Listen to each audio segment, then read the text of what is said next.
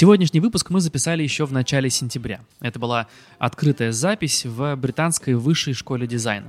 С тех пор очень многое поменялось в мире. Мне кажется, мы вошли в еще более серьезную кризисную петлю, и мы долго не решались выпускать сегодняшний выпуск. Тем не менее, и Аня, и я, мы искренне верим, что в любой непонятной ситуации нужно идти учиться. Кризисы, независимо от того, насколько они сложные и тяжелые, они рано или поздно заканчиваются, а те навыки и знания, которые вы получаете, которые все получают в рамках образовательного процесса, они остаются и они могут помочь очень сильно в посткризисное время. Поэтому, в общем, сегодня вы слушаете ту запись, которую мы сделали в Британской высшей школе дизайна. Если вдруг вы не знаете, то это образовательное учреждение высшего и дополнительного образования в сфере искусства, дизайна, бизнеса и маркетинга, которое было создано аж в 2003 году. Сегодняшний выпуск посвящен степени MBA. Я думаю, что вы, скорее всего, сталкивались с этим понятием. Но, в общем, сегодня мы разберем досконально, что это, кому это нужно, как к этому всему подступиться, как подготовиться, чего ожидать и чего не ожидать от этого образования. И главное, нужно ли для степени MBA обязательно уезжать куда-то за границу или его можно получить в России. Поговорим мы сегодня про степень MBA с Дарьей Ядерной, экономистом, маркетологом, бизнес-тренером. Она генеральный директор Y Consulting, международный эксперт ЮНИДО ООН по стратегическому развитию легкой промышленности в странах СНГ, а еще она куратор программы «Стратегический маркетинг и менеджмент». Это совместная программа Британской высшей школы дизайна и МГИМО. А вторая гостья – Виктория Бухаркина, CMO of Price и экс-издатель «Гламур», который был в Канденасте. Она куратор по связям с индустрией и преподаватель на программе «Стратегический маркетинг и менеджмент». А еще немного про саму программу. На этой программе можно получить современные бизнес-навыки, разработать проект по трансформации своего бизнеса и влиться в деловое и креативное комьюнити. Мы сейчас уже перейдем к самой записи. Я просто хочу сказать, что я очень надеюсь, что у вас, дорогие слушатели, все в порядке. Пожалуйста, помните, что нужно оставаться в текущей ситуации людьми, Берегите себя, берегите своих близких, берегите свое ментальное здоровье. Ну и давайте, наверное, начнем с такого супер базового и стартового вопроса. Когда вы в первый раз столкнулись с этой аббревиатурой MBA, что это был за опыт в вашем случае, Вик? Ой, это такие приятные воспоминания вообще. Да, у меня история с образованием примерно такая. Я lifetime learner. Я вообще люблю учиться и считаю, что это максимально эффективное времяпрепровождение для человека. Как с интеллектом, так и без, кстати. Иногда это тоже помогает. А, в моей личной жизни а, аббревиатура MBA появилась, наверное, лет 15-17 назад. Это было довольно давно. У меня первое образование социологическое. Я закончила Московский государственный университет факультет социологии.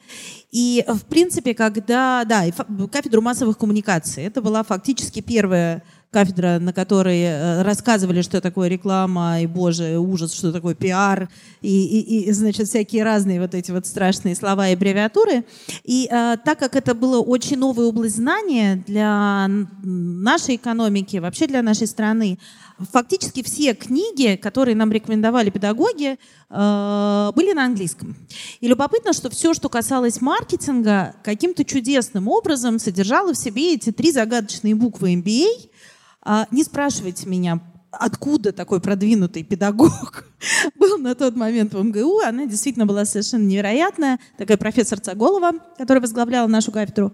И, э, собственно говоря, таким образом, когда я еще получала первое образование, я узнала о том, что есть вот такое Master of Business Administration, то есть это некое такое топовое образование, которое на тот момент мы абсолютно все путали с э, российской аспирантурой, да, и, собственно говоря, не понимали, что это такое. Ты э, там станешь потом доктором наук или кандидатом наук. В общем, это вот какое-то такое было полное смешение понятий.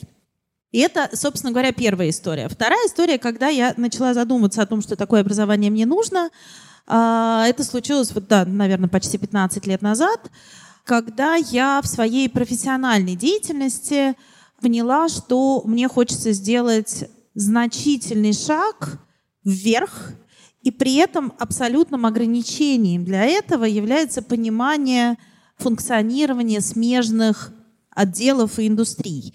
Я на тот момент э, как раз э, довольно любопытный э, совершала переход. Я была бренд-менеджером в издательском доме Конде Наст, запускала бренд «Гламур» в России, потом перешла к нашим э, коллегам во французский издательский дом Ашет Филиппаки, была э, директором по маркетингу бренда «Эль», и совершенно случайным образом э, работая над программами, связанными с B2B маркетингом, я думаю, что многим это известно понятие. А, вот как-то сама для себя неожиданно оказалась директором по рекламе. И поняла, что если ты думаешь об оптимизации бизнеса, если ты думаешь о том, каким образом можно запускать продукты в России, каким образом можно масштабировать свои знания и как-то экономически сильно отстраивать свои продукты от конкурентов, тебе на самом деле нужно знать гораздо-гораздо больше. И э, в этот момент э, моя подруга пошла на MBA в Америке, рассказала мне про такую программу. Я судорожно начала искать, что же есть у нас. А, я думаю, что когда мы поговорим про общий опыт, э, расскажу очень смешную историю, собственно говоря, каким образом я попала в HSE. Это Высшая школа бизнеса Парижа, лидирующая школа в области Executive Education сейчас по рейтингу Financial Times. Но это, наверное, история следующего вопроса о том, как появился MBA в моей жизни. Вот я рассказал. Дашуля, что с тобой?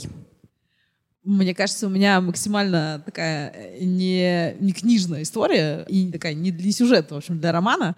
Вот, потому что у меня нет MBA степени, а, вот, и мое соприкосновение с MBA началось с того, что э, когда я только начинала работать в образовании, а в образование я попала совершенно случайно, а, просто потому что офис моей консалтинговой компании находился в соседнем здании с британкой. Удобно. Да. И занимались мы тогда, на тот момент, наша компания специализировалась на консалтинге фэшн, британка преподавала фэшн, и мы пришли просто познакомиться и посмотреть, что происходит, и познакомились с куратором программы, который на тот момент занимался фэшн-бизнесом. И он сказал, боже мой, а вы закончили МГИМО? Это дисклеймер такой, да, я МГИМО finished как раз. вот, может быть, вы можете рассказать нашим фэшн-студентам про вообще про бизнес-составляющую? И вот так я попала на преподавание управления проектами фэшн, просто потому что его никто не хотел вести, потому что все хотели про креатив, а никто не хотел про деньги. Вот. И вот мне достался этот предмет, и я стала его вести, и когда я преподавала, то достаточно много выступала на международных конференциях, на форумах, и в какой-то момент ко мне подошел человек, а, на форуме в Лугано в Швейцарии, где мы обсуждали фэшн e-commerce, и сказал, вы вот так все внятно рассказываете, а не хотите ли вы написать учебник для INSEAD? А, это такая бизнес-школа в Париже под Парижем. А я на тот момент, э, знаете, мне там было сильно меньше лет, чем сейчас, и я вообще не представляла себе, что такое MBA, и что такое написать учебник, и мне казалось, что я просто вот рассказываю какие-то кейсы из того, как это работает, и не более того. Но мне показалось, что это потрясающая возможность а, провести несколько месяцев INSEAD с преподавателями INSEAD. Это была книга в соавторстве, и была она посвящена развитию люксовых брендов на развивающихся рынках. И когда я приехала в Инсиат и начала работать над учебником, я очень много ходила на занятия, чтобы посмотреть вообще, кто будет читателями этого учебника, и какие у них запросы, и что им нужно и интересно. И поняла, что MBA — это какой-то совершенно другой мир вообще людей, которые уже супер успешные, все знают, умеют, зарабатывают огромные деньги, но почему-то все равно хотят учиться. И главное, что у них много вопросов и запросов, которые действительно очень круто решаются в группе этих людей.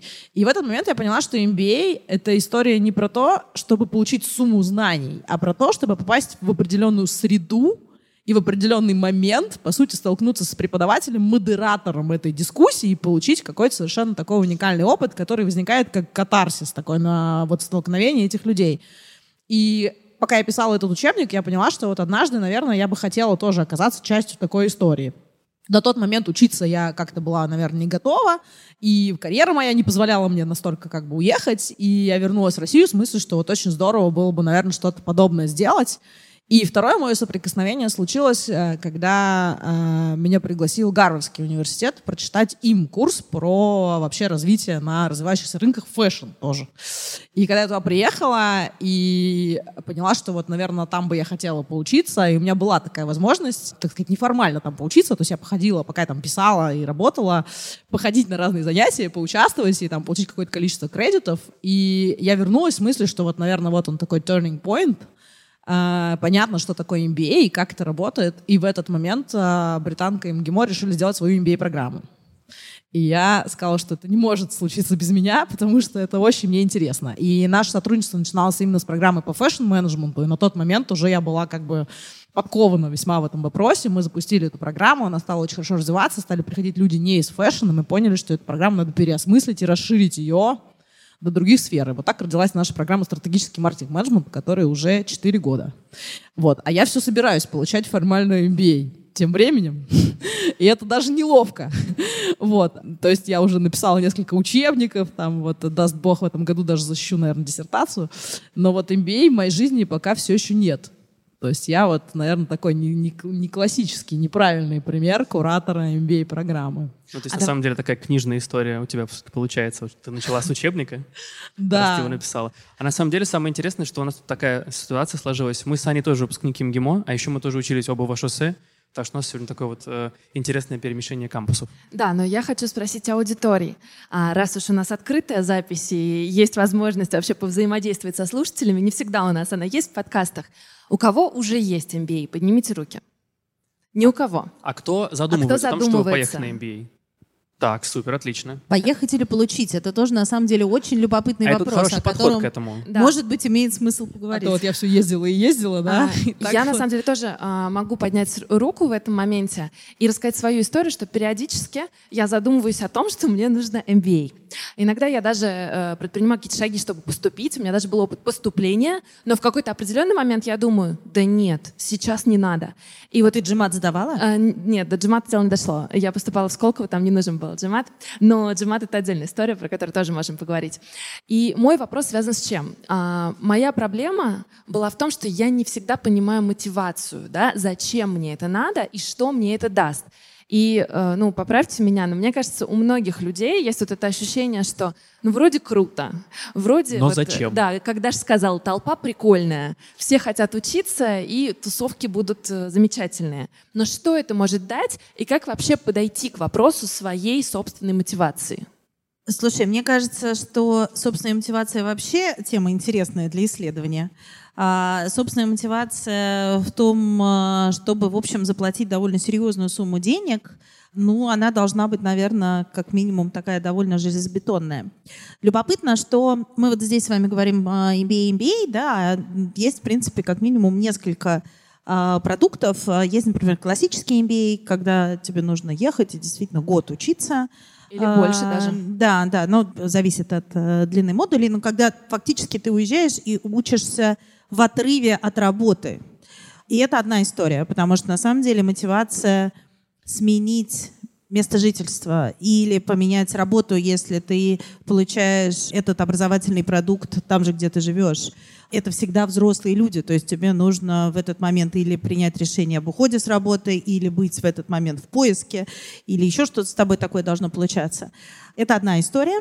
Есть история продукта, который называется EMBA, Executive MBA. И эти программы обычно модульные, которые возможно совмещать с вашей текущей жизнью. Вот любопытно, что как раз по модульной программе идет э, тот курс, который Даша курирует, э, где я преподаю и курирую взаимодействие с индустрией. Мы как раз идем по этому пути. Почему это удобно?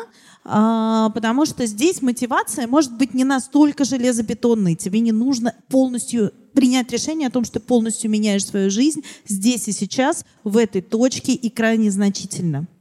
И для многих это такая soft motivation, довольно классная, да, что ты можешь получать большой объем новых знаний, ты точно понимаешь, что это невероятно продвинет тебя в рамках собственного интеллектуального и эмоционального развития.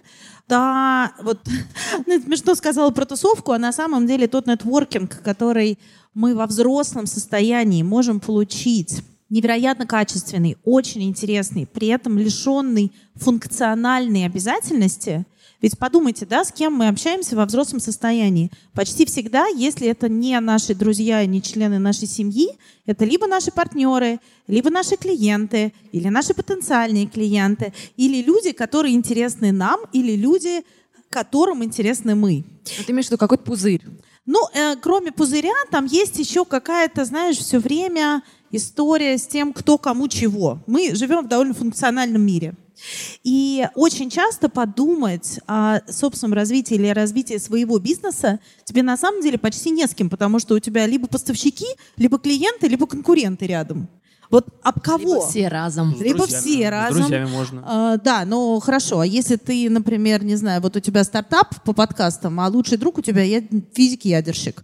Ну, Он это отлично, да, но не всегда это тебе помогает. Вот на самом деле вот этот шанс попасть не в тусовку, а попасть в сообщество людей, которые крайне заинтересованы в собственном развитии, могут привнести огромный собственный опыт и при этом не несут никакого конкурентного ощущения, а очень часто несут удивительный опыт из смежных индустрий, с которыми вы можете не пересекаться на профессиональном уровне. Это, кстати, тоже огромная мотивация, которая не всегда, а вернее почти никогда не является там топ-3 поинта, зачем вам нужен MBA, и при этом вот мой личный опыт и в рамках учебы, и в рамках преподавания доказывает, что это, кстати, самая полезная вещь, и это тебя невероятно растит и профессионально, и по-человечески. Не знаю, Даш, как вот ты с какой мотивацией еще сталкивалась? На самом деле, я бы сказала, что, в принципе, если говорить, допустим, про MBA, особенно про западный, то нетворкинг там вообще идет номером один. То есть они откровенно говорят на презентациях своих MBA-программ, что, ребят, ну чему мы вас научим? Вы уже приходите и платите там по 100-150 тысяч долларов в год за учебу, чтобы какие-то преподаватели, значит, рассказали вам, как строить бизнес, когда вы уже ясно все построили, денег заработали, и вот приехали и готовы с ними здесь расставаться. То есть, да, мы, конечно, для вас там систематизируем, мы дадим вам какие-то фреймворки, инструменты, но, вероятнее всего, вы знаете 80% того, что мы вам расскажем, иначе бы вряд ли у вас были деньги на то, чтобы позволить себе как бы вот это удовольствие жить в Бостоне там два года и тусоваться, значит, на кампусе Гарварда или MIT. Но мы дадим вам доступ к телу друг друга, где у вас еще есть возможность там, взять 20 суперуспешных людей, поместить их в одну среду и дать им возможность свободно общаться. Часть из них действительно вообще из других сфер, и это супер круто, потому что ты видишь людей, которые делали вообще не так, как ты, но у них все получилось. Ну, а мы привыкли все-таки окружать себя людьми, которые разделяют наши идеалы, мыслят так же, как мы. Да, и вот мы понимаем, что вот есть путь, и по нему иду я, по нему идут мои друзья, и все это работает. Ну и презюмируем тем самым, что все остальное не работает. А тут ты видишь совершенно других людей, а у них берет и работает. Это такой культурный шок. Но иногда это даже возможность пообщаться и с конкурентами но в той среде, в которой ты более свободно себя чувствуешь. В обычной жизни мы не звоним своему конкуренту, не говорим, давай попьем кофе и подумаем, что нам делать вообще с нашей жизнью, с нашим бизнесом. А здесь ты прям видишь другие компании, видишь возможность нетворкинга. Но я бы сказала, что, наверное, мотивация, она зависит э, от того, на каком этапе жизненного пути находится человек. То есть часть людей находится на таком этапе, когда MBA — это действительно решительный поворот в карьере. Такое бывает, если вы чувствуете, что вот, ну, у вас как бы все есть для того, чтобы получить повышение, но почему-то оно не происходит. Вот у вас все есть. И в какой-то момент вы думаете, может быть, мне просто не хватает именно навыков не специалиста, а руководителя. То есть я все знаю в своей работе, я вообще уверен, все круто. Но вот то, что касается управления людьми, может быть, вот я этого как-то не касался, и вот здесь мне немного не хватает докрутить. Иногда вы просто чувствуете, что вам аргумента перед начальством не хватает. То есть я все умею, да, я 10 лет уже тут сижу и все могу, То есть какого-то кредита хочется доверия. прийти и положить на стол еще какой-то финальный козырь. И вот MBA может быть таким финальным козырем. А более того, когда люди только начинают учиться на MBA, это часто бывает триггером для повышения, потому что начальник вас вызывает и говорит, ну вот я вижу, ты вкладываешь такие деньги в свое обучение, ты что, работу хочешь поменять? Тебе где-то что-то предлагают лучше, чем у нас? То есть они чувствуют, что раз вы вкладываете, наверное, вы готовы двигаться дальше. Смысл вкладывать в себя и сидеть на том же месте. Наверное, ну как бы это такое намерение. То есть это может быть тоже мотиватором для очень многих людей. Кто-то приходит действительно за связями, кто-то приходит за вот этой вот такой историей про повышение, кто-то на самом деле, знаете, просто приходит, чтобы почувствовать себя э, студентом. Это тоже ведь такое крутое чувство на самом деле, когда вот на работе на тебе куча ведь ответственности, да, ты приходишь, и все тебя что-то хотят чтобы ты сделал вот это, решил вот это, тут все разрулил, значит, какой-то стресс постоянный. Ты приходишь на учебу, ничего не надо. Ты приходишь, свой стаканчик с кофе принес, такой садишься и говоришь, ну давайте, удивите меня, вдохновите меня, покажите мне, давайте поиграем в какую-нибудь деловую игру, давайте там что-то поделаем. То есть это такой хороший апгрейд, эмоциональная перезагрузка, которая нам тоже, ну, всем нужна, на самом деле. И отсюда, может быть, вот эти тусовки, да, особенно у нас вот модульная система, многие ребята приезжают из других городов из других стран, ну и чего греха таить, это такое, знаете, как мини-вакейшн, ну только полезный. То есть они каждый месяц этого ждут что вот они уедут, значит, от, от там, своих дел, семьи, рутины, Такую детей. И- немножечко Да, ну, то есть они приезжают, у тебя дома там четверо детей и муж, а здесь ты студентка, которая А снова окунаешься приехала в Москву. жизнь, да. Да, но это же тоже классно. И Они вместе ходят куда-то в театр, в музей, проводят время после модуля. То есть это вот четыре дня такая маленькая жизнь. И это тоже, на самом деле, хорошая мотивация, потому что иногда такая перезагрузка, она нам, ну, всем, мне кажется, тоже нужна. Я думаю, что, конечно, э, э, вечер и время нашей встречи э, сдвинуло нас немножечко в мотивацию такого, такого развлекательного характера. Я хочу все-таки еще немножко вернуть нас в то, чем MBA может быть полезен э, фаундерам. Потому что мы ну, поговорили да, про многих ребят. Там, мой личный рассказ э, начинался с того, что я хотела как раз э, по служебной лестнице куда-то двигаться, и э, это было полезно. Да? Дашина история тоже очень во многом как раз вот про людей в критической точке развития, некой развилки, возможно, находящейся там в рамках индустрии. Но э, в среднем по статистике примерно 50% э, людей, которые решают для себя э, пойти и получить э, MBA, это э, стартаперы, фаундеры уже компаний, которые перешли эту прекрасную черту и перестали быть стартапом, а стали вполне себе интерпрайзом. И вот здесь на самом деле включается очень интересная штука. Это правда могут быть очень бизнесово успешные люди. Ну и в основном они, правда, таковы. При этом любой профессиональный путь, он определяется, ну, неким треком, да, будем думать, что, не знаю, вот мы здесь сидим, и подкаст «Шторм» — это многомиллиардный единорог. Давайте пожелаем этого ребятам. Не Дай бог. если, а когда. Когда, да, да, да, да, да, не если, а когда. Спасибо за уточнение. Но мы вот сейчас слышали, как кто из ребят пришел да, к этой истории. Никто из них не был профессиональным финансистом. Никто из них профессионально не занимался логистикой и supply Никто из них профессионально не занимался маркетингом. Никто из них не был профессиональным HR. И много-много критичных функций для развития бизнеса фактически не являются у основателя или там у, у нескольких основателей его core competence, то есть ну вот какой-то такой узкой профессиональной специфики. И дальше кажется, что окей, вроде все получилось, и вроде я, конечно, не HR, но там текучка у меня маленькая. Или по бенчам с точки зрения стоимости персонала мы отлично работаем. Или мне удается на моей харизме привлекать в компанию ярких и интересных, талантливых людей. Но, а, во-первых, ты упираешься в то, что когда приходит человек возглавлять у тебя функцию, в которой ты не являешься специалистом, как правильно его оценить? Какие вопросы правильно задать? В какой момент понять, что у тебя может сейчас случиться тонкое место? И в идеале понять не в тот момент, когда рухнет, Тут уже, в общем, худо-бедно как-то все разберутся. А в тот момент, когда ты правда можешь что-то изменить. И эм, в этом смысле для фаундеров MBA это такая отличная возможность провести ревизию и аудит каждой функции для того, чтобы очень точно понимать, что от этой функции можно ждать, что там вообще бывает, какие там бенчмарки, какие там идеальные продукты, и в том числе в других индустриях. И даже в тех э, функциях, где ты сам можешь быть отличным специалистом, все-таки столько нового. У нас мир меняется, ну вот- мы с вами сидим, да, он 10 раз уже поменялся. И сделать некий рефреш собственных знаний, фреймворков, которые ускоряют систему принятия решений, вот это на самом деле тоже очень полезная вещь. Слушай, ну я чувствую, к чему ты клонишь. Это то, на самом деле, что мы на MBA называем системный успех. Ну, то есть, когда вот приходят к нам люди, они уже успешны, у них есть бизнес, там, неважно, маленький или большой, или они руководят э, какой-то крупной компанией, и многие говорят на собеседовании, что многое из того, что я делал, я делал интуитивно, и, ну, либо была хорошая конъюнктура, либо я просто интуитивно хорошо принимал правильные решения, но я понимаю, что отчасти мне где-то везло, где-то я был молодец, но я не уверен, что я смогу так делать до бесконечности. То есть тебе где-то везет, но ты хочешь выигрывать системно.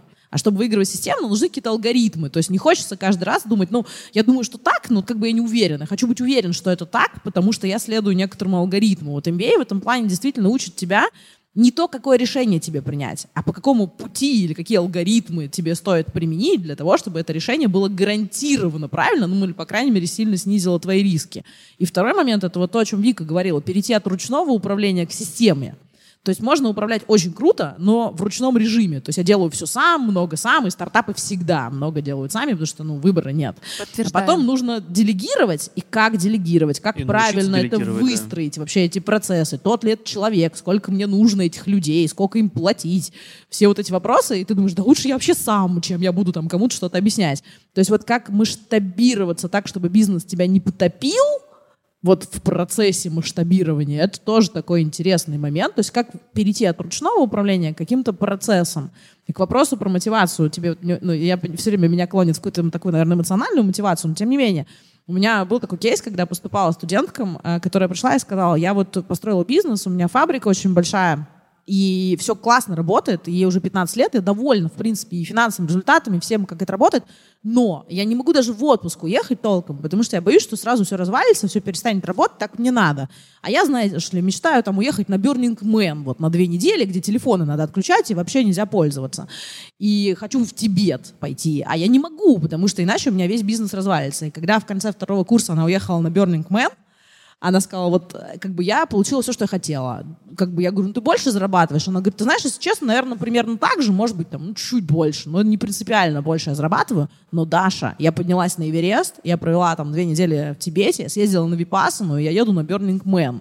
А у меня все работает. И для меня вот это супер суксесс. То есть для нее была мотивация не увеличить доход даже, да, а вот так выстроить все, чтобы оно работало так же, как с ней, но без ее вот такого постоянного участия. То есть Ну и тоже по вот факту стать мотивация. свободнее. Да, ну то есть вот может быть это тоже такая мотивация не про какие-то прям вот э, хардкорные скиллы, но вот это про качество жизни, наверное, да? Слушай, ну это не цена, а ценность. Это на самом деле прямо очень серьезная штука.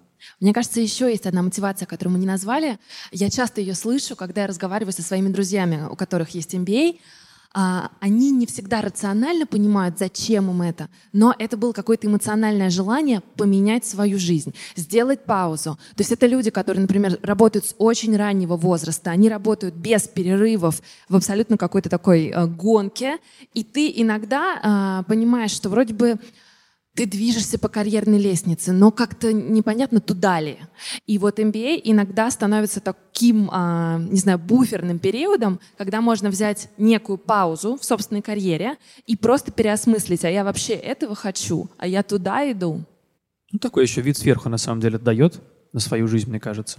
Когда ты останавливаешься и можешь, собственно, будучи студентом, посмотреть на свой путь, переосмыслить его через опыт своих коллег, через комьюнити, вот так уже дальше решиться, что делать дальше. Было смешно а, про вот этот fresh start и такой reboost, я бы сказала, да, а, который всем нам иногда нужен. Я как раз, когда делала MBA, я была одна из самых а, молодых студентов, точно самой молодой девочкой, а, и еще, значит, из э, глянцевого бизнеса, а в основном там все у нас были ребята из банков э, крупных, там Big Four, генеральные директора больших компаний, в общем, такие серьезные всякие дядечки. И очень любопытно было, что как раз чем старше человек, и чем он уже в социальном плане более успешен, да, чем больше его мотивация связана с некой персональной, интеллектуальной и профессиональной перезагрузкой. Потому что кажется, что тебе 45 или 50, ты на самом деле абсолютно полон сил. Я говорю сейчас про взрослых людей, да, а вот, ну, как бы некая, вот ты уже генеральный директор топовой компании в индустрии, в которой ты работал. Что тебе дальше делать? Вот этот... э, День сурка такой. да, да. И вот этот, знаешь, некий eternal success, это, кстати, очень страшная вещь. Потому что когда у тебя развилка, и ты думаешь, здесь остаться работать или там, или, может быть, в другую страну переехать, то, что, кстати, MBA дает действительно еще и некое масштабирование собственных возможностей в географическом смысле, потому что эта программа единая во всех странах. В принципе, это как раз та степень, которую понимают люди а, в разных бизнесах, в разных странах.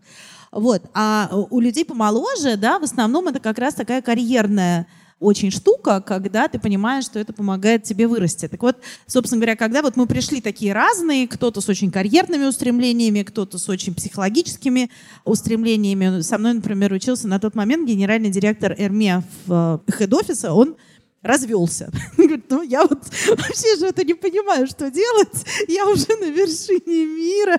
И, и, и вот со мной такая случилась личная история, и он, собственно говоря, решил, что надо как-то ребустить вот так. Вот, и мы примерно первые полгода все обсуждали, что, слушайте, ребят, нам вот классно, нам очень интересно, огромное количество новых фреймворков, мы как-то невероятно интенсивно с точки зрения интеллекта проводим время и дико приятно с точки зрения личного общения, но как-то меня все еще не повысили, к нему все еще не вернулась жена.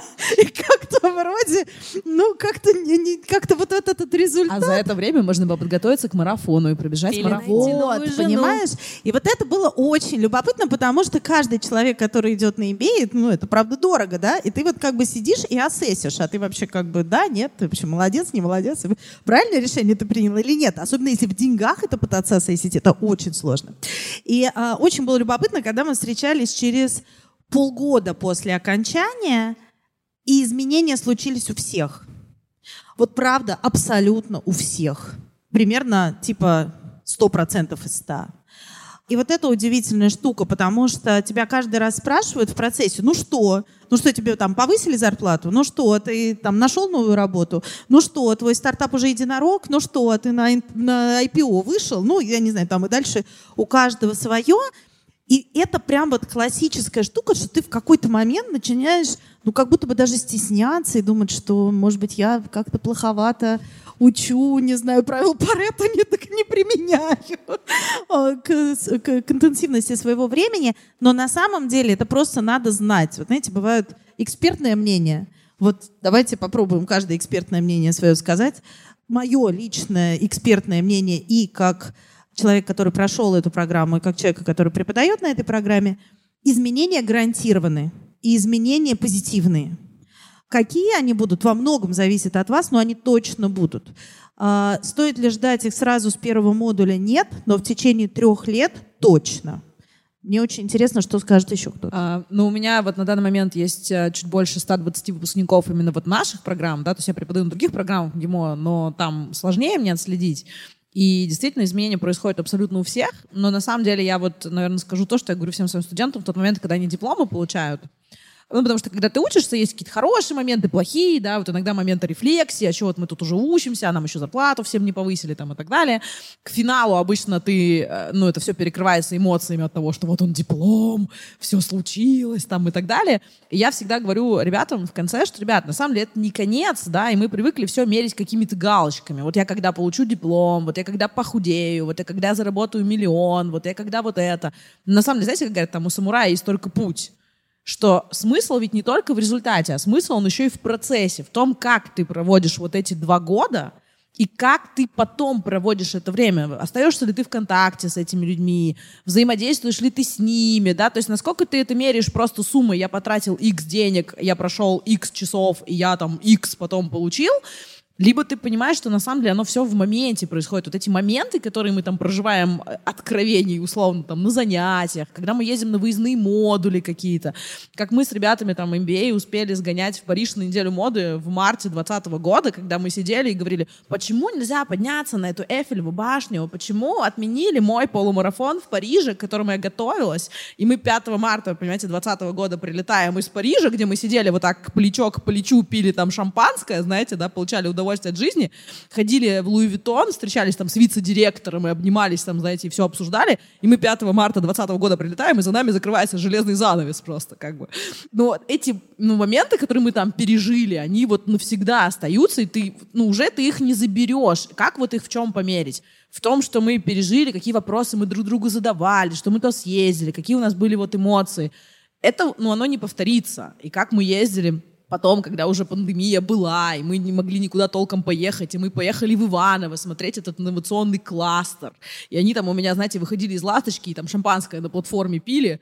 Вот. А, за, пьющий за, текстильный, за текстильный кластер, понимаете? Но это так звучит, как будто, знаете, больше ничего полезного не было. На самом деле мы то ходили, смотрели виртуальные технологии, изучали, как работает вообще виртуальный цех, там 3D-манекены и так далее.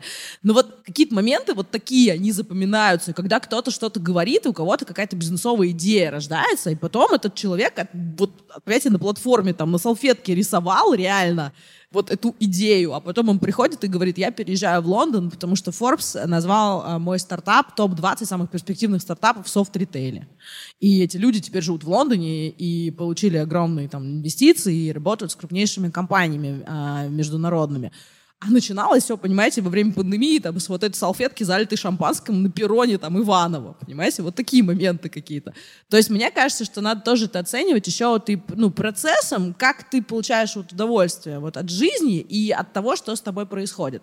И от MBA ты в любом случае получаешь удовольствие. От знаний, от образования, от того, что ты что-то полезное для себя делаешь от людей новых, с которыми ты встречаешься. Вот, то есть от самого вот процесса ты получаешь вот такой вот кайф, который, наверное, ну, сложно с чем-то вот другим таким сравнить. Как вот юношеские годы студенческие, да, которые там вот насыщены воспоминаниями, только ты более взрослый, более осознанный, и у тебя больше возможностей. Юношеские годы 2.0.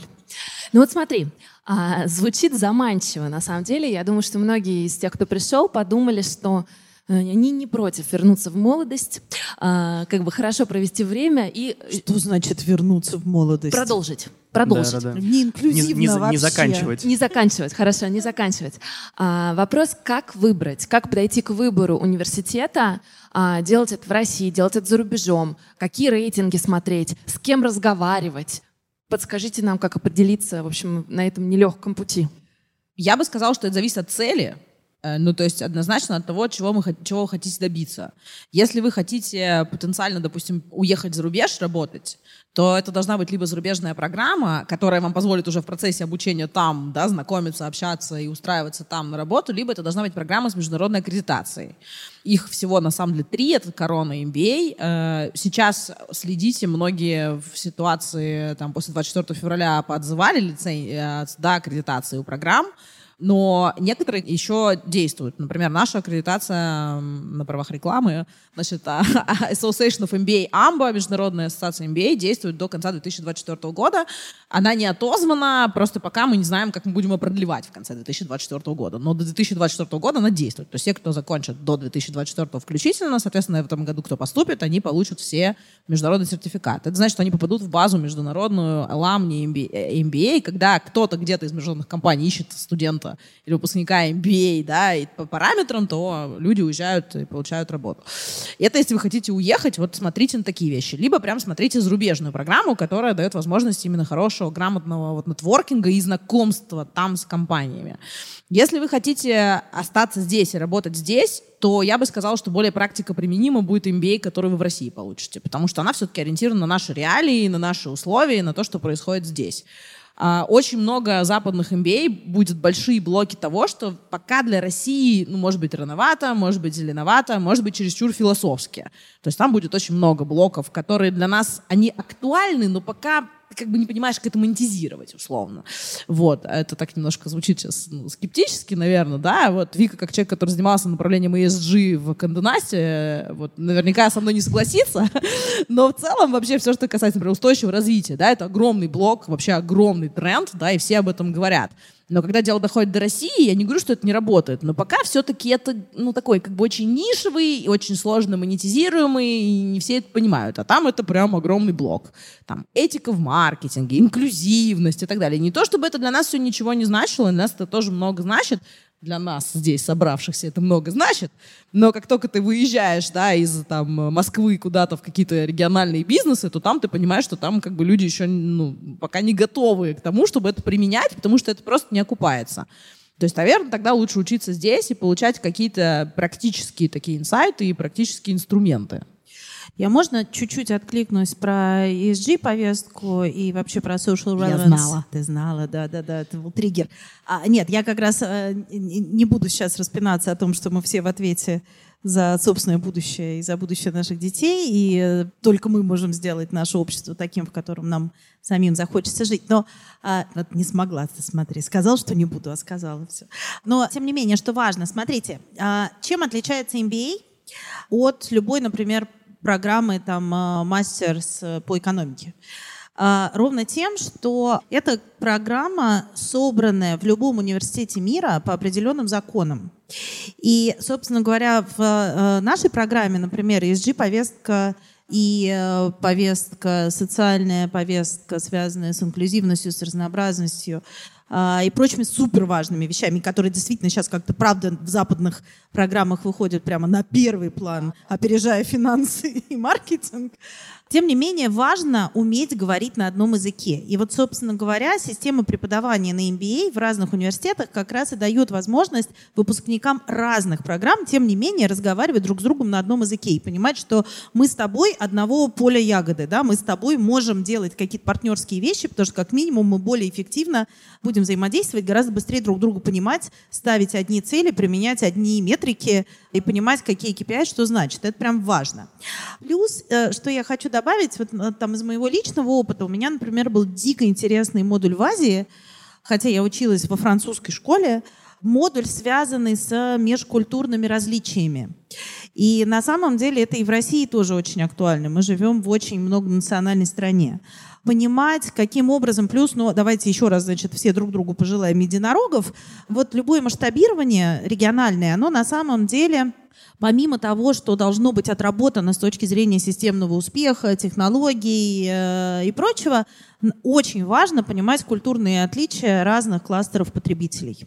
И кажется, что это такая вот, э, знаете, очевидная очевидность, но у меня есть прекрасный кейс про запуск Диснейленда в Китае, когда э, рекламная кампания сначала была такая классическая европейская, мама, папа, старший мальчик и младшая девочка. Мы все знаем, да, сложности в Китае, который проходил, это было, в общем, да, очень давно, только-только отменяли, по-моему, этот э, закон по restrictions на количество детей в семье.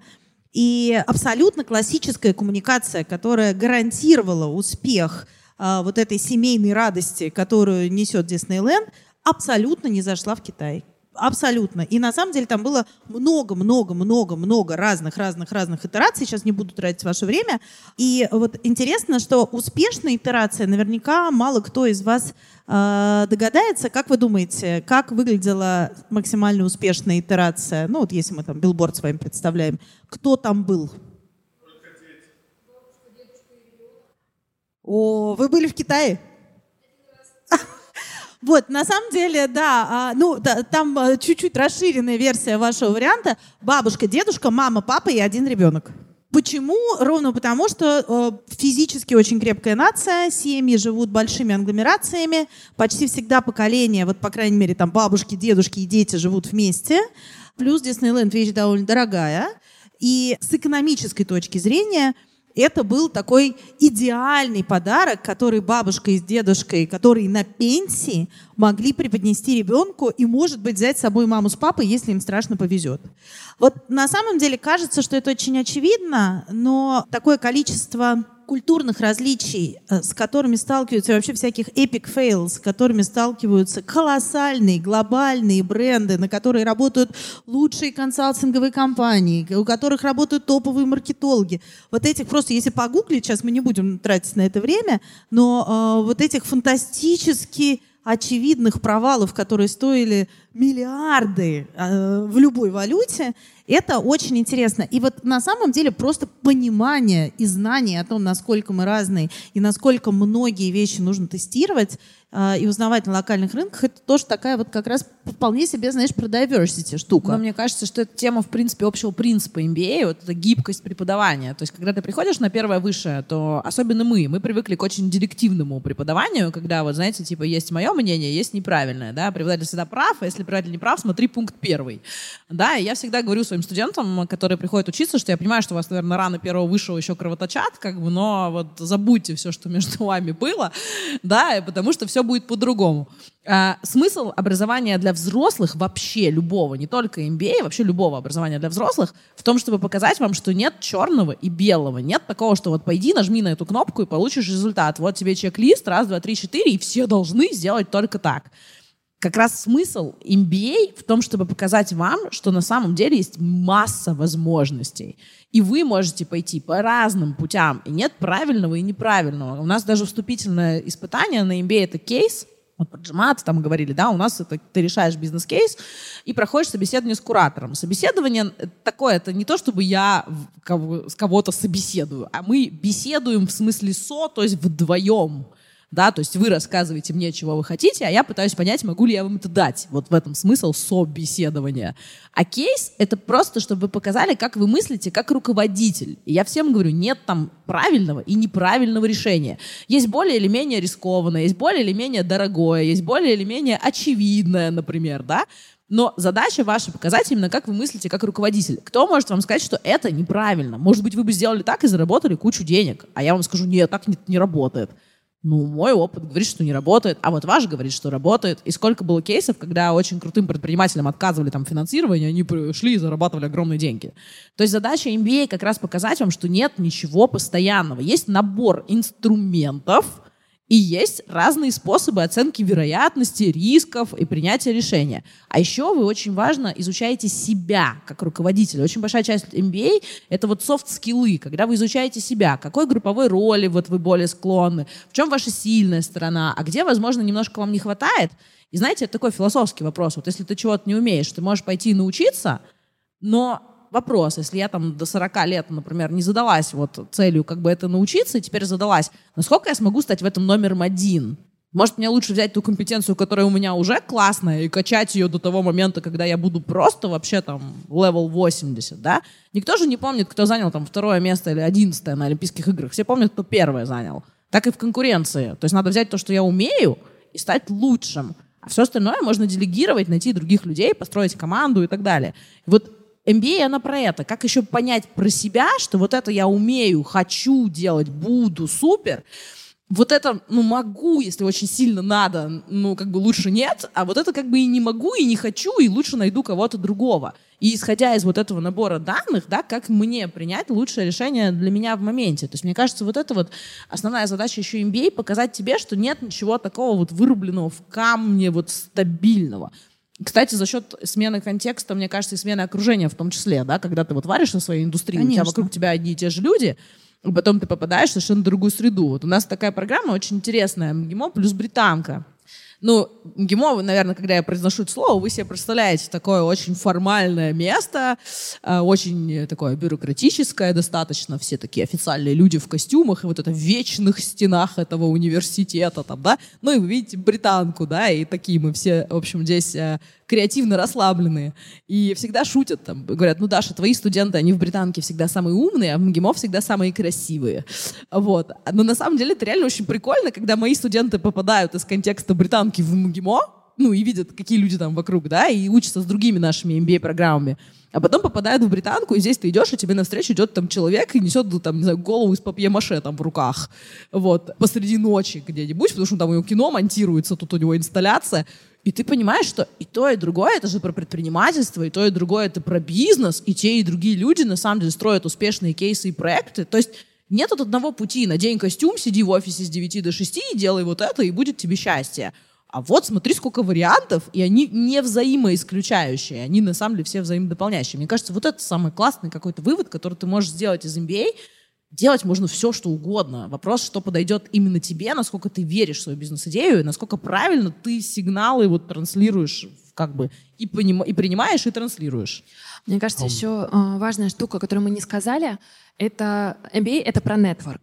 И очень важно, где ты хочешь этот нетворк заполучить, потому что если, например, ты хочешь жить в Америке, то больше смысла ехать на американский 100%. MBA. Если ты хочешь жить в Европе, даже э, вот эти Гарварды, Йейл и вот это все, это будет тебе не так релевантно, как крутая бизнес-школа в Европе, только потому что большинство выпускников, которые будут там, останутся в Европе.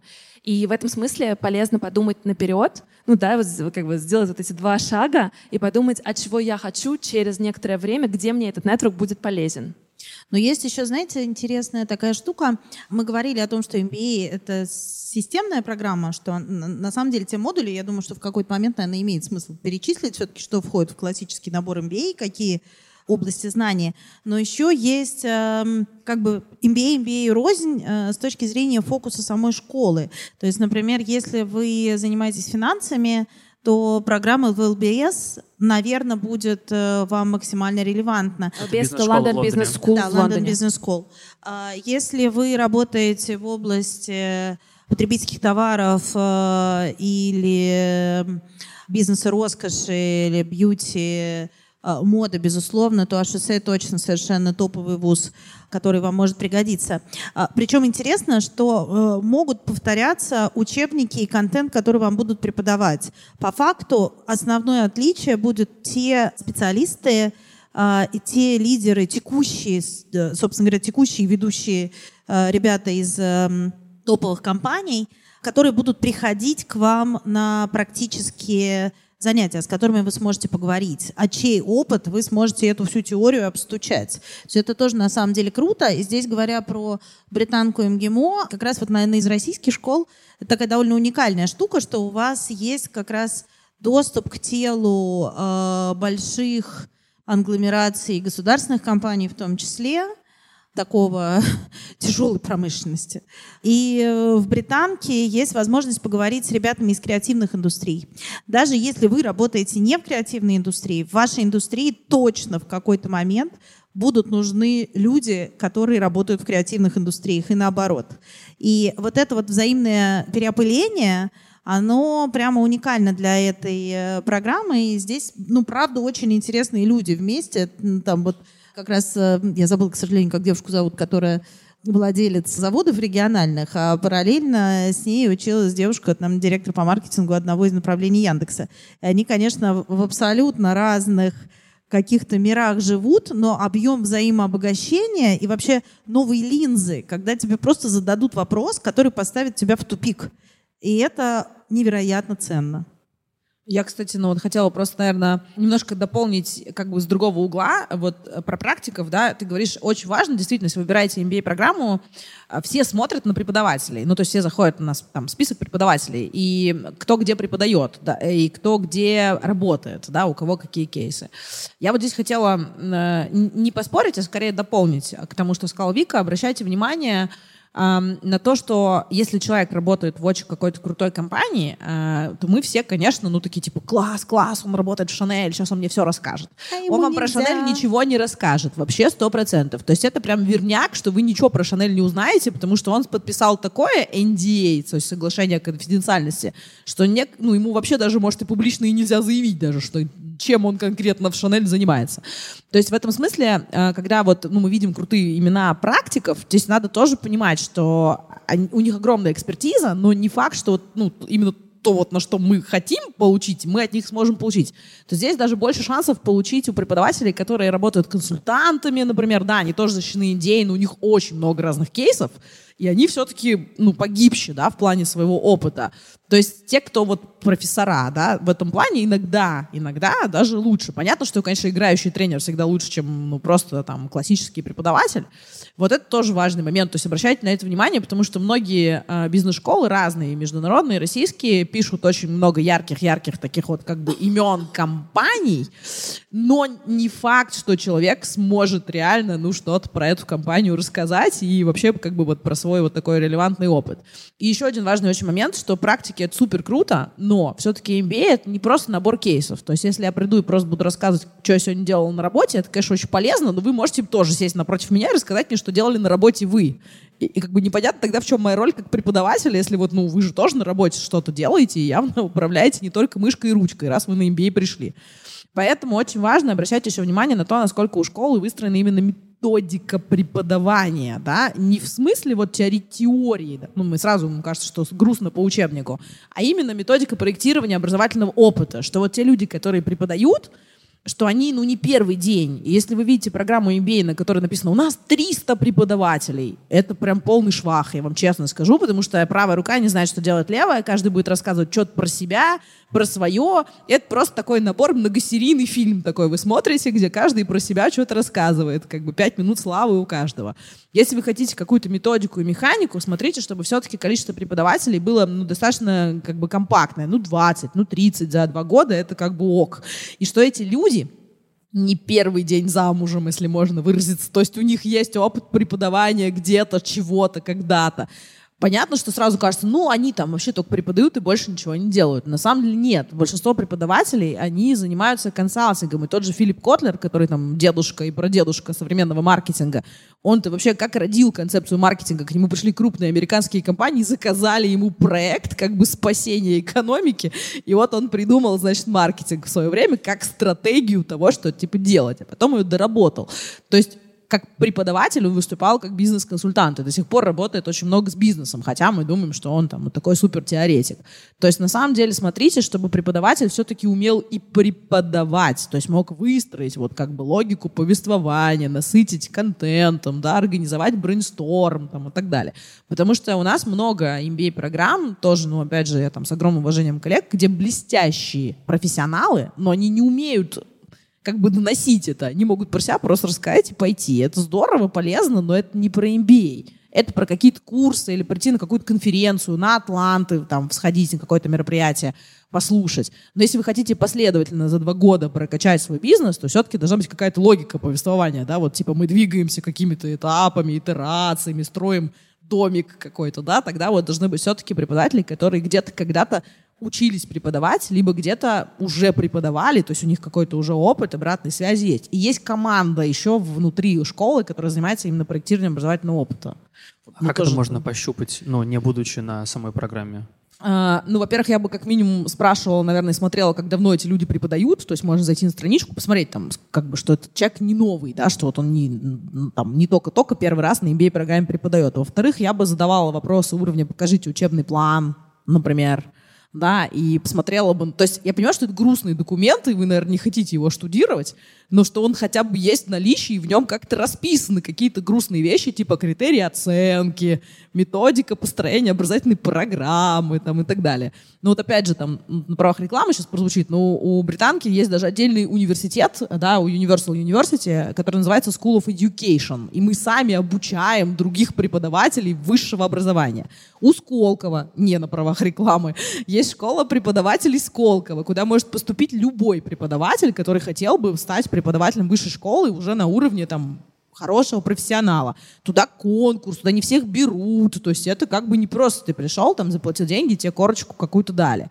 А, то есть насколько там часто эти преподаватели вот, ну и вообще как-то соприкасались с чем-то? Может, у них хотя бы на страничке написано, что он там где-то проходил хоть какой-то короткий курс чего-нибудь, даже внутреннего обучения того, что такое вот быть преподавателем. Мне кажется, а еще классная я... тема да. поговорить с выпускниками да. и спросить вообще, а какой у них был опыт, что для них было самым главным, что им нравилось, что не нравилось. Потому что, в принципе, выпускники а, MBA вообще про вот эту сеть знакомств и про поддержание отношений. И на самом деле люди активно делятся своим опытом. Их можно найти в Фейсбуке, можно найти на LinkedIn и просто попросить... Мы приглашаем на некоторых дверей даже специально выпускников, чтобы они там рассказали о своих кейсах. У нас уже звучал этот наш птичий язык.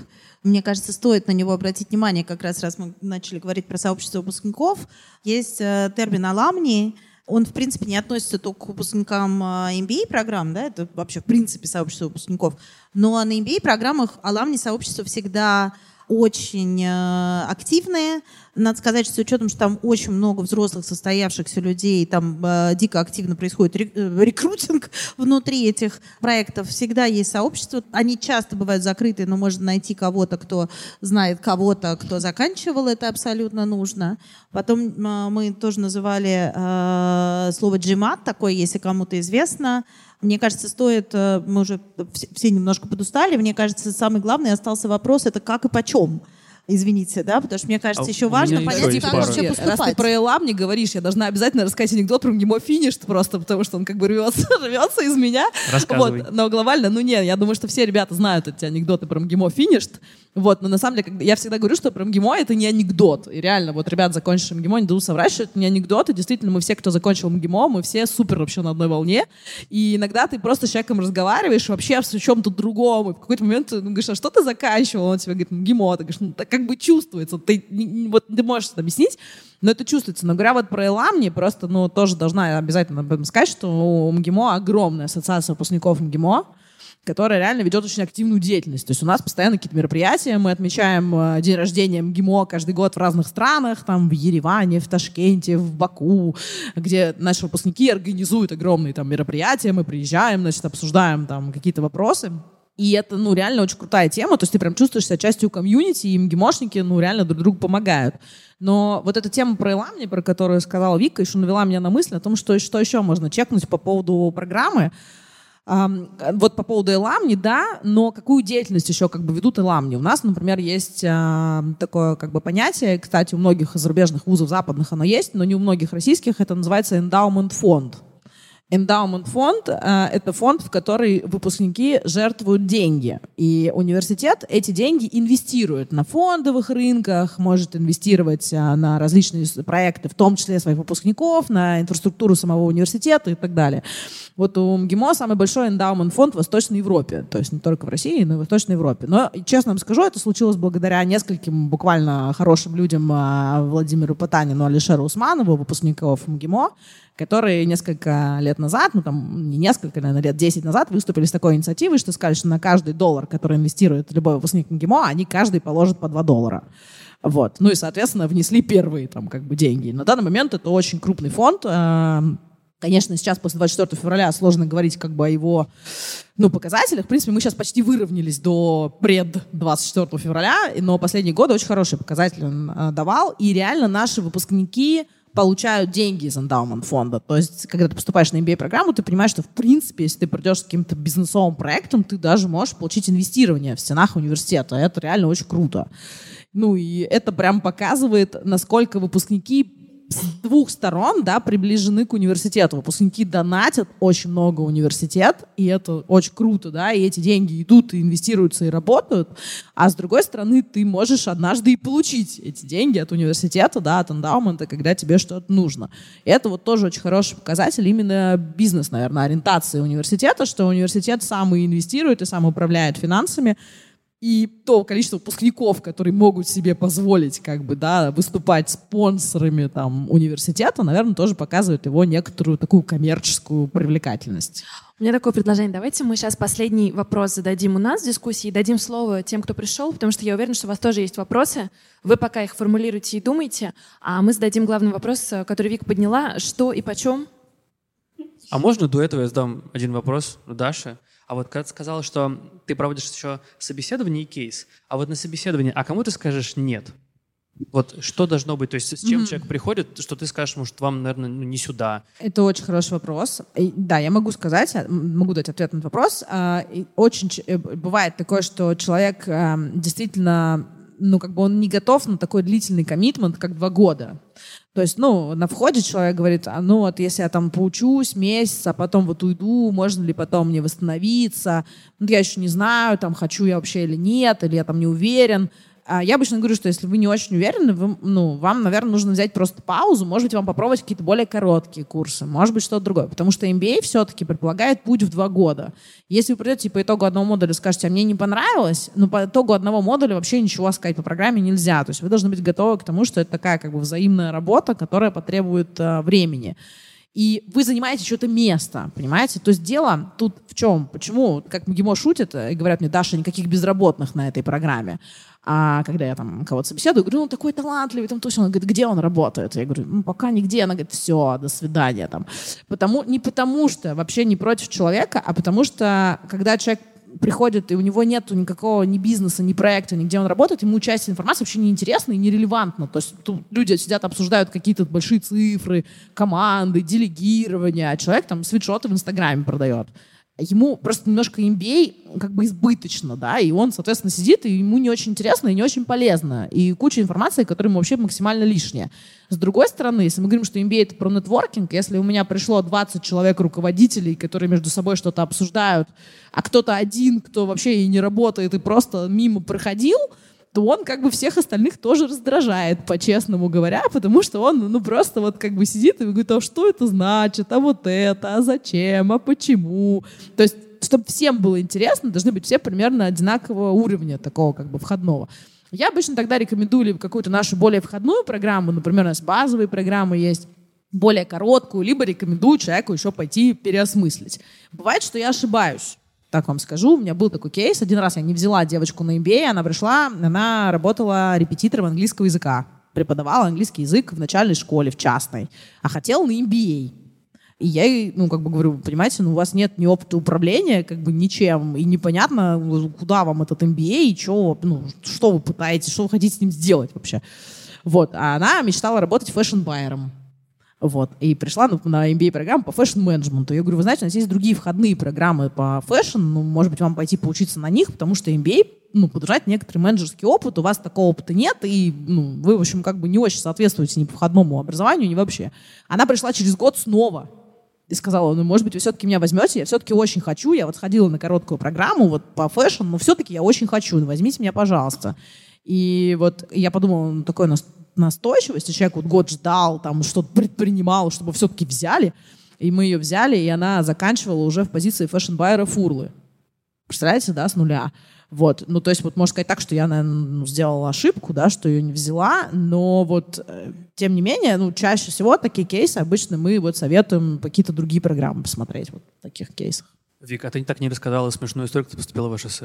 Ой, ну мне кажется, уже мы столько да? смешных ну, историй ну, рассказали. Она, кстати, знаешь, что она очень сильно зависит э, как раз вот к вопросу про что почем. Вот я, наверное, так это свяжу.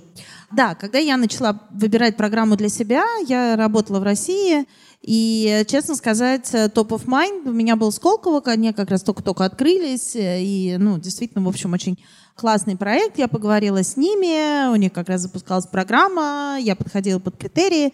И дальше смешная история была в том, что я заболела, я довольно редко болела, и болела у мамы дома, чтобы не заразить ребенка. И, и, то есть оказалась вообще в какой-то очень странной ситуации, что я лежу днем в кровати с телевизором одна в квартире. Ну, то есть такое совершенно... Супер. Абсолютно, да. Но так как для меня это было очень непривычно, и вообще выход из зоны комфорта абсолютный, вот в этот момент совершенно случайно по телеку была реклама, а у меня не, не, не было дома у себя телевизора, а у мамы, знаете, как бывает, что включен у человека все время. Была реклама ярмарки образования. Была такая, э, типа, в, в этой, господи, на Киевской... Э, Гостиница э, Славянская. Славянская. Я тоже да, была да, на этой да, ярмарке. Да. Вот, она была каждый год. Вот, и я думаю, ну, ладно, я уже, значит, договорилась со Сколково, я вроде уже, температура у меня спала, день какой-то странный, на работу я не пошла. Вот, я поехала и поговорила там с разными школами, школами. Я, кстати, страшно всем советую, если есть такая мысль, поговорить обязательно с разными школами, потому что везде будут абсолютно разные вводные. И там мне страшно приглянулась Стокгольмская школа экономики, э, которая, собственно говоря, я подумала о том, что, о, классно, недалеко ездить стоит значительно дешевле, чем Сколково, при этом вроде как западная, значительно. Надо сказать, что Сколково молодцы, да, очень прямо амбициозные всегда задачи перед собой ставят. Вот. А таким образом я переключилась с русской программы на западную. Потом я подумала, ну хорошо, если я уже, в принципе, вообще готова ездить, то, может быть, мне еще пошире посмотреть. И тут я залезла в рейтинг Financial Times, посмотрела, какие есть программы там, и э, с учетом, что я работала э, уже на тот момент в глянцевой индустрии, дальше почитала отзывы, нашла шоссе, у которых, э, о боже, в этот момент, на удивление, в этот конкретно год была программа совместная с Высшей школой бизнеса Санкт-Петербургского государственного университета. Ровно у них там какая-то был год побратимый, и, собственно говоря, вот ровно в этот год три модуля э, были в Питере. И это к вопросу тоже про деньги. Э, обязательно смотрите, потому что выездные модули классно. Важно понимать, где, важно оценивать э, эти ресурсы, потому что стоимость выездных модулей тоже в стоимость программ не входит. И там вот в моей конкретной ситуации, с учетом, что это было 14 выездных модулей, и три из них были в Питере, это просто было экономически более целесообразно. Плюс была история про то, что, например, финансы у нас были российские, а вот этот финансовый и бухгалтерский блок, он просто ну, драматически отличается, да, если вы работаете э, в России или если вы работаете э, за рубежом. Вот, поэтому была очень смешная история, как, собственно говоря, из такой зоны максимального комфорта в кровати у мамы с телевизором, я, значит, вдруг выбрала себе бизнес-школу. Что еще хочется сказать, да, про, про деньги. Обязательно узнавайте специальные условия. Вот э, я, собственно говоря, вот поговорив со Стокгольмской школой экономики, к тоже не, не сразу пришла, параллельно разговаривала с ними и с ЛБС. И девушка в ЛБС, эм, с учетом, что у них, ну, реально в основном такие матерые финансисты, страшно меня убеждала к ним пойти. Я говорю, вы знаете, это не, ну, не, немножко не мой профиль. Говорит, вы не понимаете, так шепотом, почти из-под стола. Говорит, вы не понимаете, у нас есть гендерные скидки. И это на самом деле очень интересная штука. Во всех зарубежных школах есть квоты каждый из нас с вами подходит под какую-нибудь квоту. То какой-нибудь... Особенно сейчас, мне кажется, мы все ну, подходим под сейчас, квоту. Слушайте, давайте не будем, наверное, сейчас этот Нет, я на полном серьезе, сейчас брать. же есть отдельные квоты для притесняемых там по всяческим...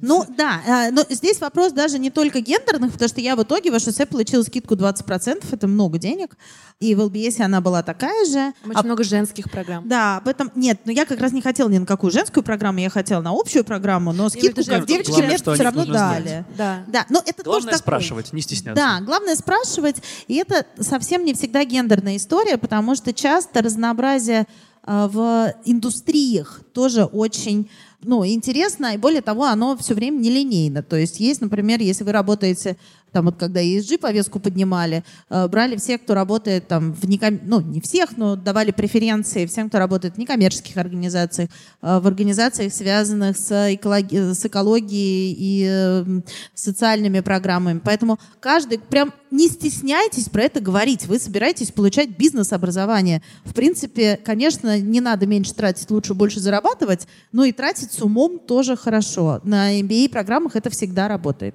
И как говорят в нашем подкасте, ответ «нет» у вас уже есть, поэтому попробуйте сделать из него «да». Давайте, может, мы дадим слово нашим слушателям. У нас уже есть руки. Я поработаю, в общем, девочка, которая дает микрофон. А, всем добрый вечер. А, во-первых, хотела поблагодарить за интересный паблик-ток. А, мой вопрос связан тем, что личный вопрос в плане опыта работы у меня есть три года, но из них ноль лет по управлению. Я сейчас работаю бренд-менеджером, у меня там есть два менеджера на аутсорсе, которые мне там инфлюенс-маркетинг закрывают, плюс еще несколько агентств, и я, ну, как бы их менеджерю, но фактически как бы внутри компании In The House у меня нету каких-то подчиненных и опыта вот в таком управлении human ресурсами нету, но есть большое желание – вот, э, есть ли смысл идти в MBA, если как бы опыта нет, но желание большое? А, ну, смотрите, а, когда мы говорим про управление, мы не обязательно имеем в виду, что вы там прям управляли заводами и пароходами, но просто когда, допустим, э, то есть если вы все равно с кем-то взаимодействуете, да, кому-то ставите задачи, да, и, и то это в целом мы рассматриваем тоже. Плюс мы рассматриваем линейный менеджмент, когда вы взаимодействуете с другими департаментами и так далее. А, то есть это скорее больше о том, что если вы совсем только в начале карьеры находитесь, ну, например, у нас ребята там закончили магистратуру и сразу хотят идти учиться на MBA, то вот это рановато. То есть это не, ни в коем случае не то, что вас должно остановить, что вот там, если так, же, как приходят ребята, говорят, ну вот у меня там, допустим, много лет опыта работы, но я вот официально там трудоустроен только полтора года там и так далее. То есть это все такие как бы индивидуальные кейсы, они абсолютно нормальные. То есть просто мы, это скорее для того, чтобы отсечь тех, кто вообще никогда не работал, ну, ни в корпоративной среде, ни вообще нигде, ни, ни с кем, и все сам с собою, и вот ведет Инстаграм там для какой-нибудь компании, например, да, и вот приходит и говорит, и вот я сижу дома, и вот э, в декрете, и вот веду Инстаграм, там, какому-нибудь салону красоты в Барнауле, хочу MBA. Мы говорим, ну, вам, наверное, много рановато, да, то есть здесь абсолютно вас не должно это останавливать, вы работаете, у вас есть релевантный опыт, и вы хотите расти наверх. Собственно, в этом и смысл того, что вы хотите получить MBA, поэтому здесь вас вообще не должно останавливать. Можно еще маленький вопрос? А в британке есть какие-то специальные условия? В общем-то, и в целом, как, поскольку мы коммерческий университет, то у нас, э, как правило, очень такая, так сказать, прямолинейная финансовая шкала. Вот. У нас есть отдельные скидки, когда вы оплачиваете, допустим, все обучение сразу. У нас есть отдельные там финансовые условия за там более ранние оплаты и так далее. Но в целом это все на индивидуальной основе обсуждается. То есть вы можете подать заявку, пройти собеседование и обсудить вообще все возможные финансовые варианты с нашими ребятами по платежам. То есть какие-то гранты есть? Спасибо большое. У нас как бы таких прям грантов, грантов нет, но разные условия оплаты мы можем, можем обсуждать. То есть бывают разные эксклюзивные кейсы. Спасибо большое за такой интересный разговор сегодня. Но вот Аня сегодня упоминала четыре вот этих страшных буквы джимат. Что делать с ними? Я тоже очень боюсь джимата, поэтому я до сих пор его не сдавала. Расскажите те, кто сдавал. Да, я сдавала и в итоге пошла в школу, где джимат был не нужен. И это, правда, четыре страшных буквы, это правда. Давайте начнем с хорошего. На нашей программе джимат сдавать не нужно. Если вам интересна программа MBA британка МГИМО, а, мы принимаем без GMAT. И на самом деле, кстати, большое количество бизнес-школ, прям надо обязательно смотреть условия адмишена, потому что почти на всех э, программах англоговорящих в любых странах вам нужно будет получить сертификат с довольно высоким уровнем, э, это может быть или IELTS, или TOEFL, Э, в разных, в разных институтах разные, часто бывают, что принимают любой из них, но на достаточно высоком уровне, и с этим, кстати, тоже сейчас есть нюансы в России. Это нужно фактически везде. Что касается GMAT, он почти везде нужен, если MBA вырос как программа из экономически или финансово нацеленных вузов.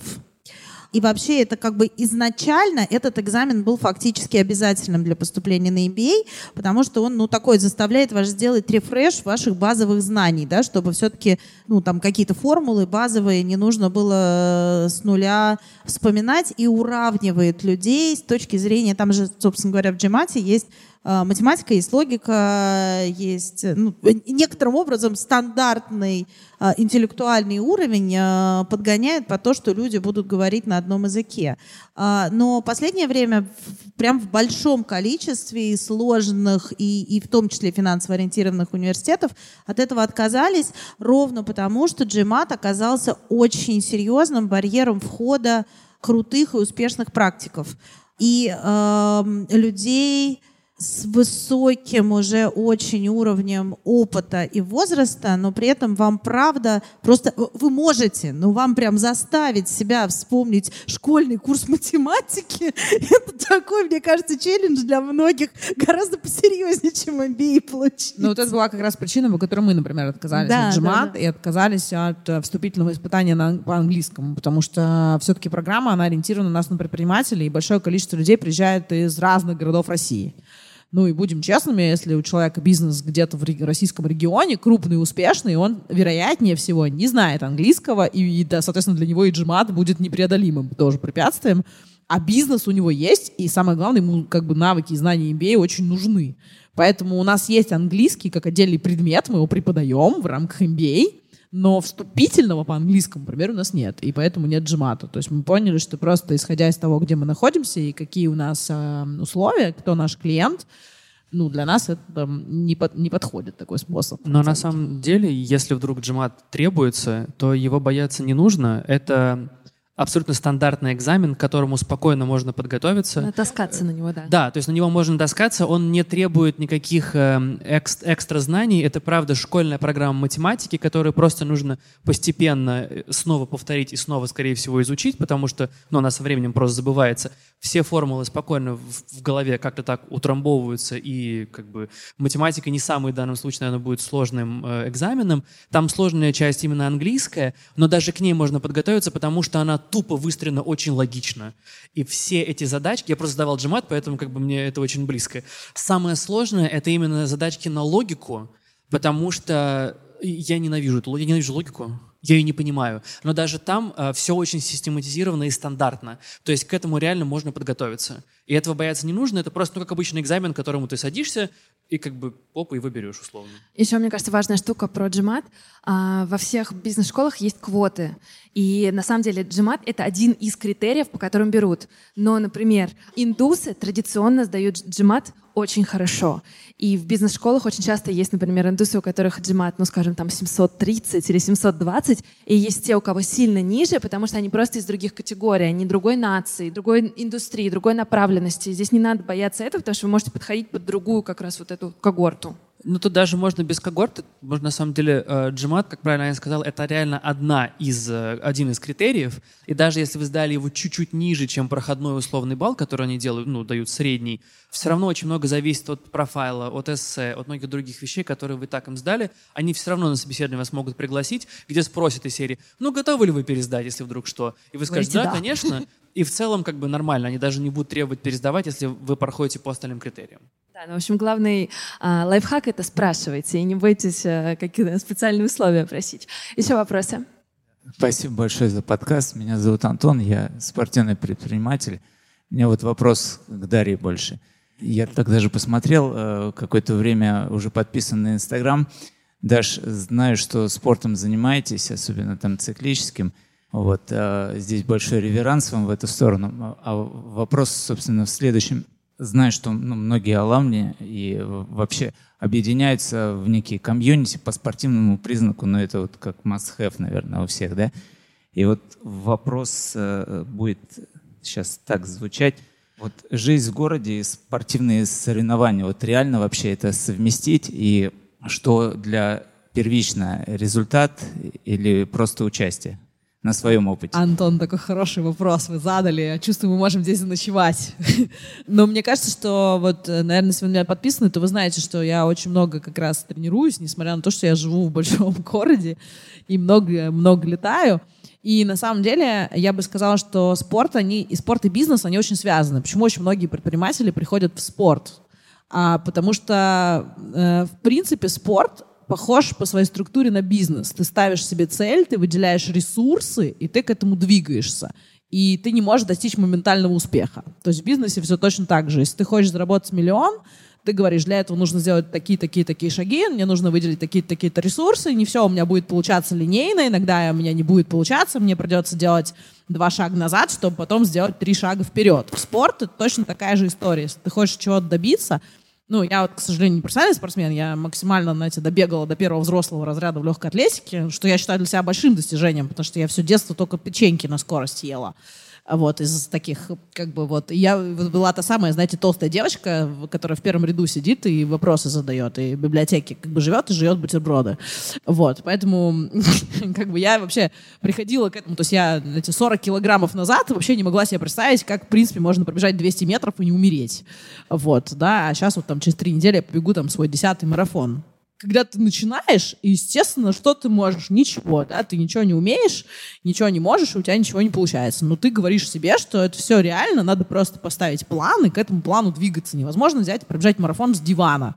Для этого нужно взять 6 месяцев, и эти 6 месяцев методично в любую погоду, дождь, снег, холодно, мокро, жарко, ты самолета, ты спал, ты не спал, здесь есть дорога, здесь нет дороги. Ты выходишь и просто делаешь то, что должен, да, ну как бы, да, делай то, что можешь с тем, что имеешь. И в жизни в большом городе ты э, идешь на компромиссы, да, в спорте. Я очень много летаю, да, и у меня очень много бывает ситуаций, когда это действительно там проблемно и сложно. Ну, вот если вы за мной следите, вы, наверное, видите, да, что я там часто бегаю в 4 утра, там, в 3 утра, потому что это единственное время, когда не жарко, потому что я, допустим, в Дубае и работаю, и в Дубае как бы в 4 утра уже 40 градусов, а потом 60. То есть как бы вот, ну, вариантов нет, да, и плюс я работаю, у меня нет такой возможности, что я часто там бегаю там из точки А в точку Б, если мне нужно попасть, то я могу просто взять, там, пробежать. Представьте, что у меня нет времени на тренировки, я вот после университета могу в МГИМО выйти, сложить свои вещи в рюкзак и добежать до дома и выполнить свою тренировку. Особенно чем ближе марафон, тем как бы сложнее. А, в бизнесе точно так же. Не всегда все идет так, как ты хочешь. И тебе приходится идти на какие-то компромиссы, делать так, как тебе неудобно, и так, как ты бы не хотел. Но ты делаешь это ради какой-то цели и ради какой-то миссии. И в этом смысле, мне кажется, предприниматели почему приходят в спорт? Потому что они в своей работе это делают каждый день. Ну, просто это касается мозгов. А, и в какой-то момент ты думаешь, а почему я не могу сделать это со своим организмом? На самом деле, ну, могу. И реально ведь можешь, да? Просто нужно мыслить, что это не моментальный успех, что да, это время, да, это будет иногда, знаете, тяжело и так далее. На эту тему есть отличная книга у Харуки Мураками, о чем я говорю, когда я говорю о беге. Вот если занимаетесь бегом, я вам прям супер советую эту книгу. Она вообще не тренерская, она вот именно о его мыслях, как вот он пришел в бег. И там есть, знаете, такая прекрасная фраза, ее можно и к бизнесу применить. Он говорит о беге на длинной дистанции. И вот он говорит, «А, боль неизбежна, а страдания по выбору каждого. То есть, ну, как бы, если ты бежишь 100 километров, тебе 100% будет больно. Нет варианта, что ты бежишь 100 километров и кайфуешь 100 километров. Ну, как бы, никому, ни, всем тяжело и всем больно. Но как ты это воспринимаешь, это твой выбор. В бизнесе точно так же. Тебе будут отказывать инвесторы, тебя не всегда берут на работу, тебе не всегда все легко дается, тебя там обманывают и подводят иногда люди, партнеры, и не делают то, что должны. Вообще, если бы мы все в жизни делали то, что должны, вообще все было бы супер. Так не работает, к сожалению. И твой выбор, как к этому относиться, говорить, все пропало в этой стране, невозможно ничего построить. А можно говорить, так, Вот я, моя зона ответственности, то, что я могу, я буду делать, да, дел, делай то, что можешь, с тем, что имеешь, и, да, и будь что будет. Поэтому мне кажется, в этом смысле вот э, очень круто как раз, что предприниматели объединяются в эти комьюнити, там, триатлетов, спортсменов, да, там, ММА, кстати, тоже очень многие, да, предприниматели, это и способ снять стресс и как бы что-то реализовать такое, как бы, мне кажется, что это очень важно, и с точки зрения там в здоровом теле здоровый дух, и ты можешь больше, и с точки зрения того, чтобы показать, что механики жизни, они одинаковые. Что в бизнесе, что в работе, что в MBA. MBA можно воспринять как марафон длиной в два года, в котором тоже не всегда у тебя будет семья, работа, тебе некогда идти найти пары, ты не можешь делать этот проект, у тебя куча всего происходит. Но ты каждый раз снова и снова выбираешь там себя, свои цели, свои задачи. Так же, как, наверное, ты это делаешь там, ну, в спорте. Там. Я, может быть, не самый там здесь хороший пример, потому что я ну, вообще не спортсмен изначально, да, и начинала там 40 кило назад, знаете, с того, что я пол стадиона бежала и пол как бы шла, потому что, ну, как бы очень тяжело, когда ты почти 100 килограммов весишь, вообще, в принципе, себя перемещать с точки А в точку Б. Но однако же там проходит время, и ты уже неожиданно, ну, как бы так издалека похож на спортсмена, и уже там, знаете, перебегаешь не последним. А у меня был такой опыт. Я, знаете, бежала марафон, за мной машина ехала, которая трассу закрывала. А передо мной, понимаете ли, бежал дедушка, в котором на футболке было написано, в 45-м году меня выпустили из Освенцима, это мой девятый марафон. А я как бы бежала за ним, чтобы вы понимали, да? И вот это тоже было, да, но ты говоришь себе, и все равно я в тот момент думала, блин, ну это все равно гораздо лучше, чем раньше, когда я вообще не могла ничего, а теперь я могу добежать марафон, пусть даже за этим дедушкой. И если он может, то и я, наверное, могу, понимаете, а теперь я могу пробежать там по первому взрослому, а может быть, я еще упарюсь, еще лет пять побегаю и могу пробежать по КМСу, возможно. Ну, то есть вот такие какие-то вещи, они тебя и мотивируют двигаться вперед. Я могу добавить, что у меня сегодня утром была еще одна запись, и мы ее делали с победителем московского марафона, который, а, как оказалось, сотрудник Яндекса. И он вообще профессиональный программист. С Искандером, и, что ли? Да, с Искандером, да. И а, он сказал, что он в институте увлекся легкой атлетикой, но не смог выбрать. И ему очень нравилось программирование, ему очень нравилось бегать. И он профессиональный спортсмен, который э, full-time работает, в общем, в Яндексе. Да, ну Искандер вообще отличный пример, как раз э, человека, который в свое время, да, бросил вызов вообще всем профессиональным спортсменам же, он же бросил вызов там текущему там чемпиону России по марафону Степану Киселеву и сказал ему, что типа, дескать, с теми деньгами, что ты получаешь от государства, вообще даже не работаешь, ты мог бы уже бегать там, типа, гораздо лучше, а я вот работаю на Яндекс, и через пять лет побегу лучше, чем ты. И несколько раз ему проиграл же даже, там был такой как бы замес у них, они там, в общем, очень боролись. Ну, в общем, да, то есть это к вопросу про то, что вот как бы что ты можешь делать с собой. Я, конечно, не так как бы это, но я вообще люблю такие квесты. Вот. Ну, он сказал, что самое главное — это приоритизировать. И вот он, например, выстраивает свой день так, что он бегает по утрам, а начинает работать с 12. Да. И он говорит, что там я не думаю о семье на протяжении недели, семья на выходных, но мои тренировки first. Хочется после э, вот последнего выступления сказать, ну что, побежали? Угу. Ну, кстати, мне можно плавать еще. Я вот несколько лет назад забилась на то, чтобы научиться плавать. Я вообще не умела плавать, не могла даже ну, бассейн переплыть. В принципе, не умела даже сочинским брасом, знаете. А забилась на то, чтобы проплыть 10 километров в открытой воде. И вот прошлым летом проплыла 10 километров в открытой воде. Тоже вот э, как бы... Ну, кстати, на самом деле прикольно. Вот эти комьюнити, которые образуются вокруг даже спортивных всяких мероприятий, это тоже очень хороший мотиватор, потому что да, есть да. люди, которые не могут сами себя замотивировать, но когда ты с кем-то, и вот это может быть кто-то на спорт, кто-то еще что-то, а еще вместе И, кстати, веселее. это крутой нетворкинг, потому что да. бегают очень много успешных предпринимателей, реально. И Я так получила свое первое предложение о работе в Нью-Йорке, хочу вам сказать. Я вышла в Централ Парке в 5 утра побегать, и познакомилась с э, директором по маркетингу Nike, вот так. который предложил мне сделать проект для Nike. Вот, а представляете, вот так вот, э, как бы просто вот так Бегать побегала, выгодно. побегала в Централ Парке в 5 утра. Я говорю, повторюсь, ну что, побежали? Ну что, друзья, наверное, мы будем заканчивать. Спасибо всем огромное, что вы пришли. Я напоминаю, что вот здесь есть QR-код, по нему можно пройти на наш подкаст. Там еще больше, мне кажется, Костя сказал 100, но там, честно говоря, 200 мотивирующих выпусков от людей, которые очень по разным тропинкам шли и меняли свою жизнь очень по-разному. Но я хочу сказать спасибо нашим прекрасным спикерам, потому что сегодня нам дали такой э, шанс погрузиться в мир MBA и показали, как можно поменять свою жизнь через образование. Спасибо. Спасибо вам большое. И спасибо вам спасибо. Вам спасибо. Вам спасибо, что пришли.